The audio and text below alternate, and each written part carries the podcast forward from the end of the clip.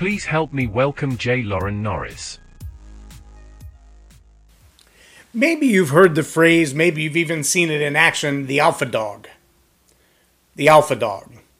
Usually it's the biggest, strongest, boldest, usually male of a bunch of dogs, especially if they're strays and there's no real genetic leadership, meaning this is the big brother or this is the father, the patriarch of the pack.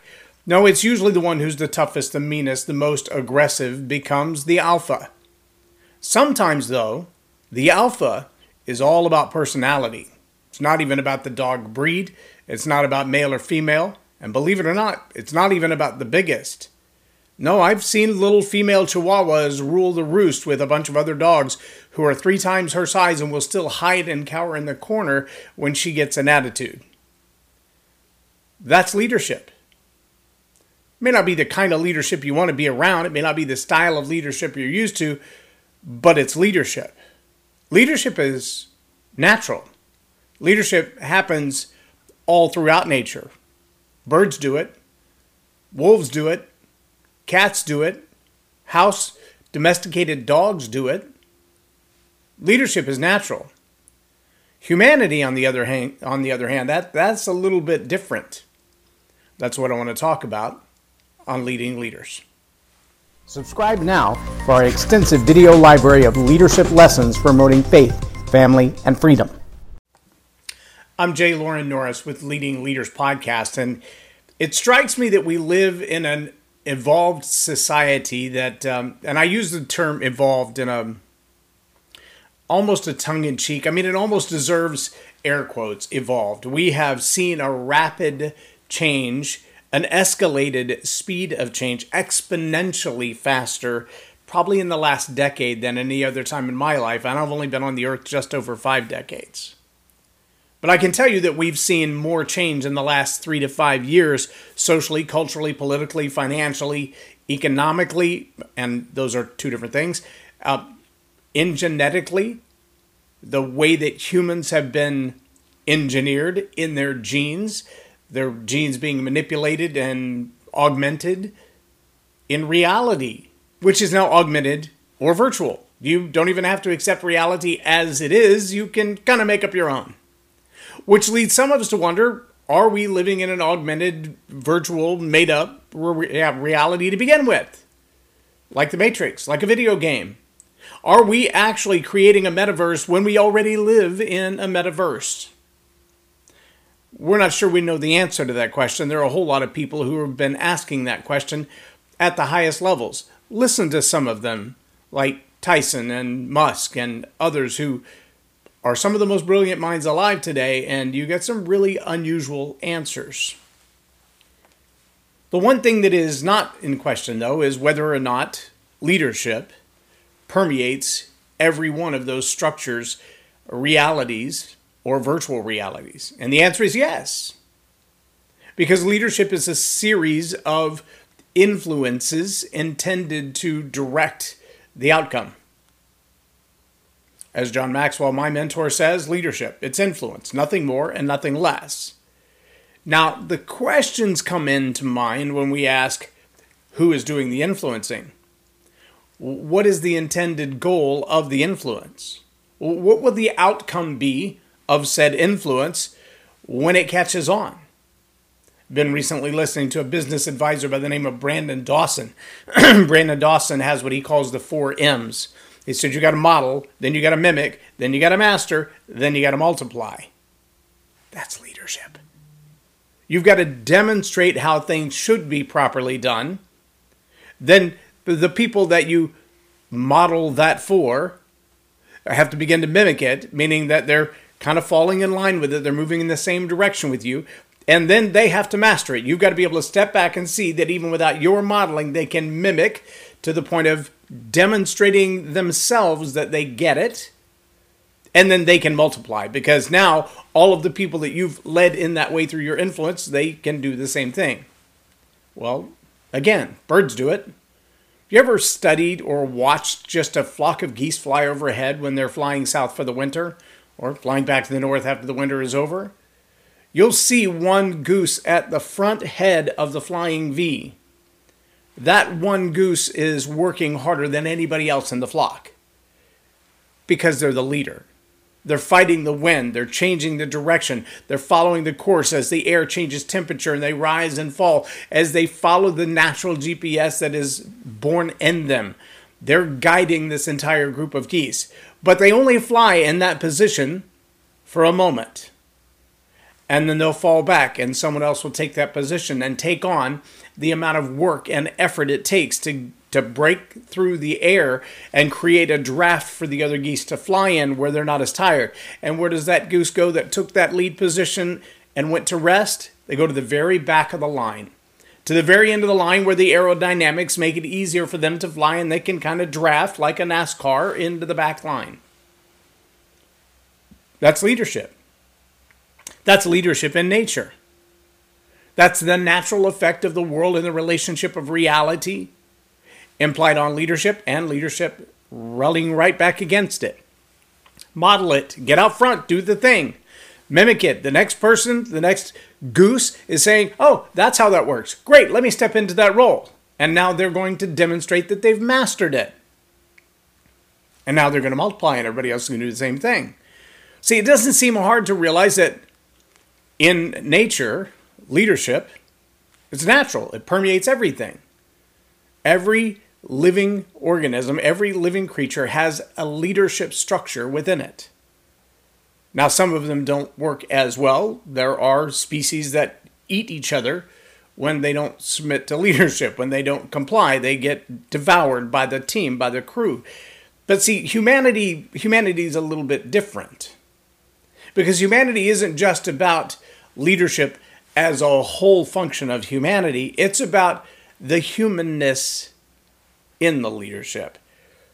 There's a requirement to be a good leader as a human that you that you have humanness in you, that you have humanity in you.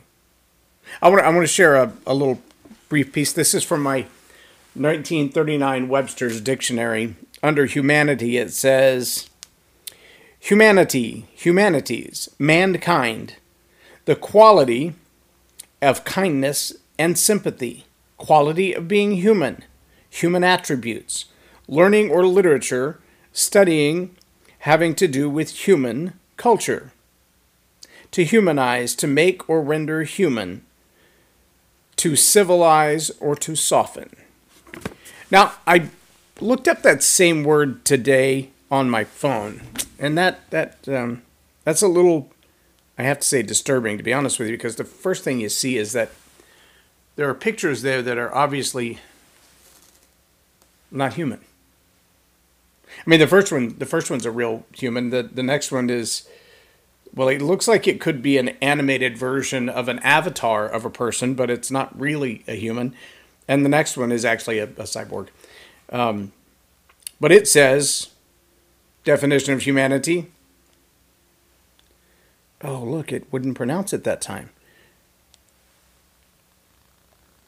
How weird. No. Look, it won't let me do that while I'm online. How bizarre. I'm live, and so it won't play the name, it won't play the word. Humanity. Oh, look there. Now it did. Humanity. Humanity. Doesn't sound like it, though. Humanity. Sounds like a robot. Um, the human race, the human beings collectively. And ironically, immediately under that, it says, quote, appalling crimes against humanity. Definition of humanity, appalling crimes against humanity. It's, it's really bizarre to me that we can't define humanity without crimes, even though the original definition, well, at least close to 100 years ago, was more about the kindness and compassion of humanity.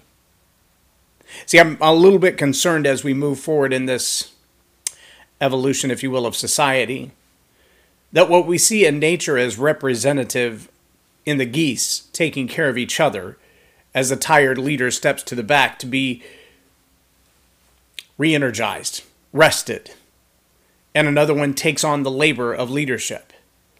That this is a, a synergistic move, this is a compassionate move. This is a move of wisdom that says you can't do it all on your own, so let us take care of you.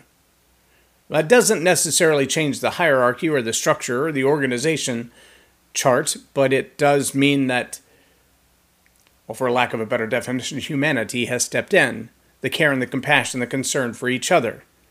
Wolves do it when they feed their young rather than eating their young. Cats do it. I recently learned of a, a guy who is a, he raises cattle. And he told me from time to time they'll buy a, an old pasture cow. He talked about his Jersey cow. And he said she will have a calf. And right after she has a calf, they'll start feeding that calf from her milk. And when they realize that she's ready to feed that calf, they will often bring in other calves that are not her calf. And at first, she will kick them in the head when they try to nurse. And so they bind up the mother by putting her in a feed chute, and while she's eating, she can only kick backwards, but she won't kick backwards. She only kicks sideways. And so they will introduce her offspring to nurse from the side, and she'll allow that. And then they'll introduce other calves to nurse from behind, where she can't kick them. And eventually she'll give in and she will feed the calves that are not her own. Well, humanity kind of does that, right? Is that a leadership skill? Or is that just the nature of being a kind human? Oh, I, I promise I'm, I'm going somewhere with this because we are now beginning to see uh, AI and other evolved structures begin to take over roles of influence in the lives of humans. What is leadership again? Oh, that's right, it's influence, nothing more and nothing less.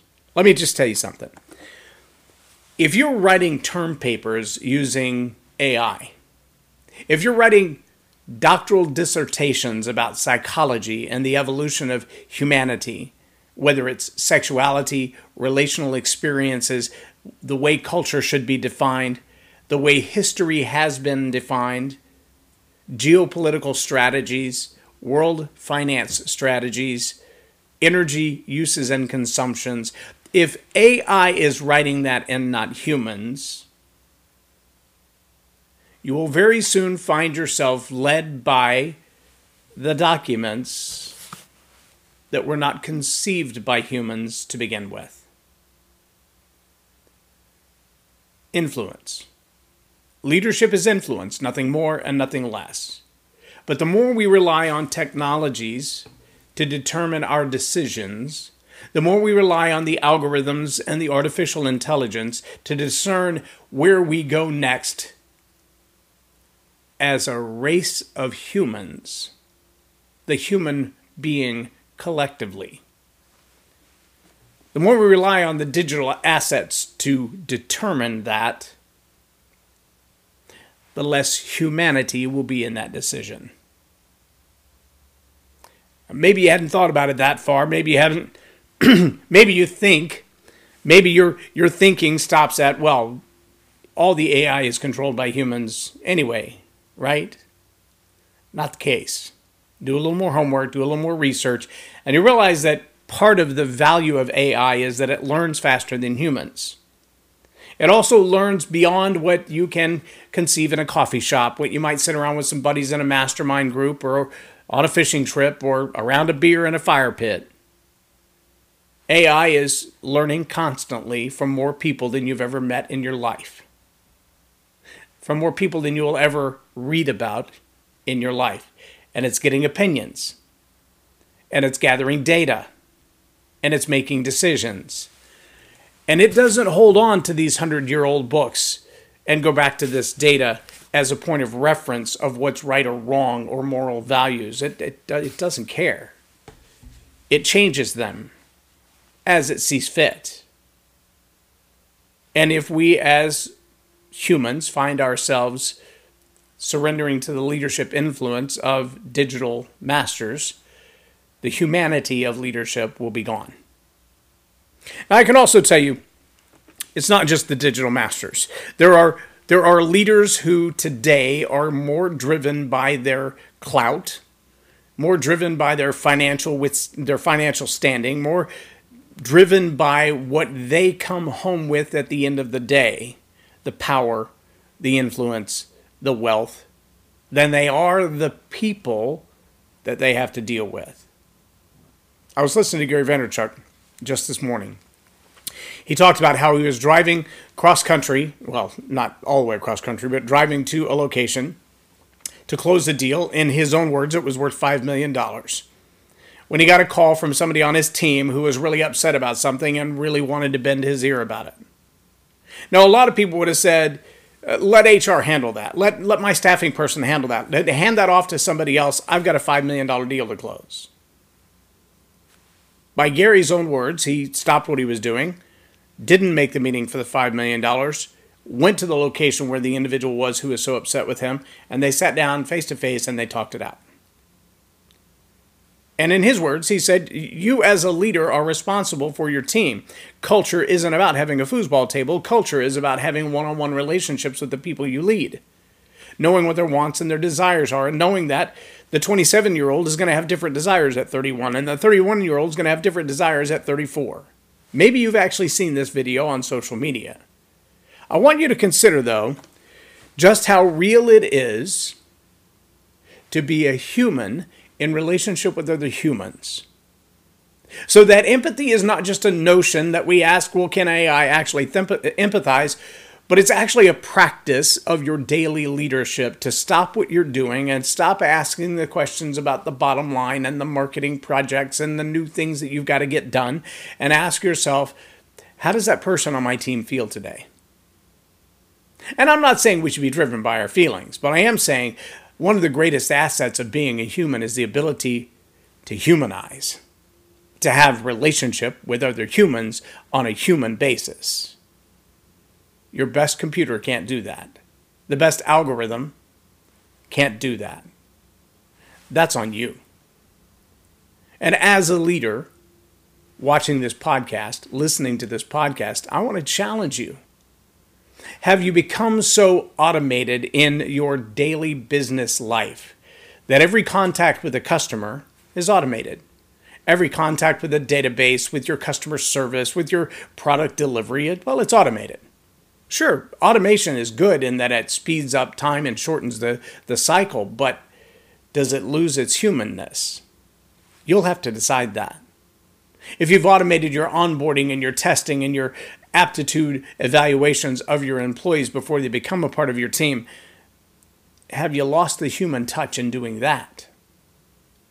I'm not judging, I'm just asking because nobody will know the answer to that question but you. If you're the leader of an organization and you're allowing other people and automated systems to determine the level of connection that you have with the other humans in your team, it's my opinion that you're remiss as a leader. Leadership is influence, nothing more and nothing less. But don't let the people that you lead, the people that you're responsible to, be influenced by some outside sources, digital or otherwise, that don't have their humanity as a top priority. That's on you. You're the leader. They're trusting you to do that for their best interest. And I'm challenging you to do the same thing. I'm Jay Loren Norris with Leading Leaders Podcast for Tell It Like It Is TV. Have a blessed day. For our extensive video library of leadership lessons promoting faith, family, and freedom. Hi, my name is Christina Knowles, and I just done taking Jay Loren's StoryPower Masterclass. It was amazing. I took away so much information. Um, one of the things that I really enjoyed being formally trained in media many, many years ago is the call to action. I will use that with every speaking engagement, and I'm so grateful that Loren just um, spoke truth into his teachings, and he is a true professional. And I know this might sound weird, but I've been taking certifications in different classes over the years, and Loren is not boring. I can't even believe I got here at nine, and then the class went by so fast that I was like, it's time to go already? And I was shocked that it was time to go already. So it's an awesome class. You're going to enjoy it, I promise. Loren is a master teacher on storytelling, and I learned so much. Um, I'm really going to have to sit down and go back through everything, and I think I might have to have some more coffees with Loren, but uh, it was totally worth my time.